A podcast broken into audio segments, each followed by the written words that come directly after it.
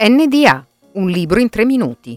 E per Nalanda Edizioni di Il sorriso e la saggezza, Dalai Lama, biografia autorizzata.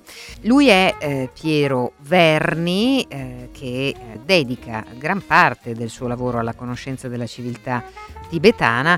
Buongiorno a te e a tutti gli ascoltatori di Radio Popolare. La prima edizione della biografia l'abbiamo pensata a metà degli anni Ottanta e poi è stata pubblicata subito dopo che il Dalai Lama aveva preso il Nobel per la pace nel 1989 che mi sembrava un modo, eh, come dire, che è molto difficile scrivere la biografia di una persona vivente perché non sai mai bene quando farla terminare. E chiaramente l'assegnazione di un titolo così prestigioso al Dalai Lama mi ha dato l'estro per finire proprio in, eh, in, quell'anno lì con la consegna del Nobel al Dalai Lama. Poi c'è stata una seconda edizione che ampliata e aggiornata del 98 e poi pensavo di aver concluso questa esperienza. Invece la Nalanda Edizioni mi ha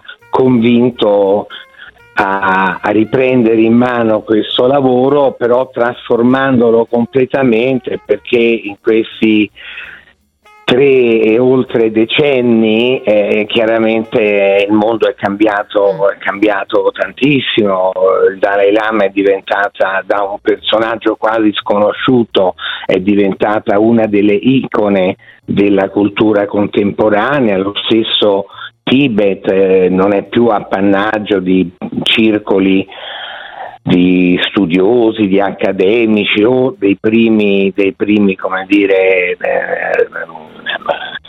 centri, frequentatori dei centri buddisti, adesso è noto anche al grande pubblico e quindi la struttura del libro è completamente cambiata.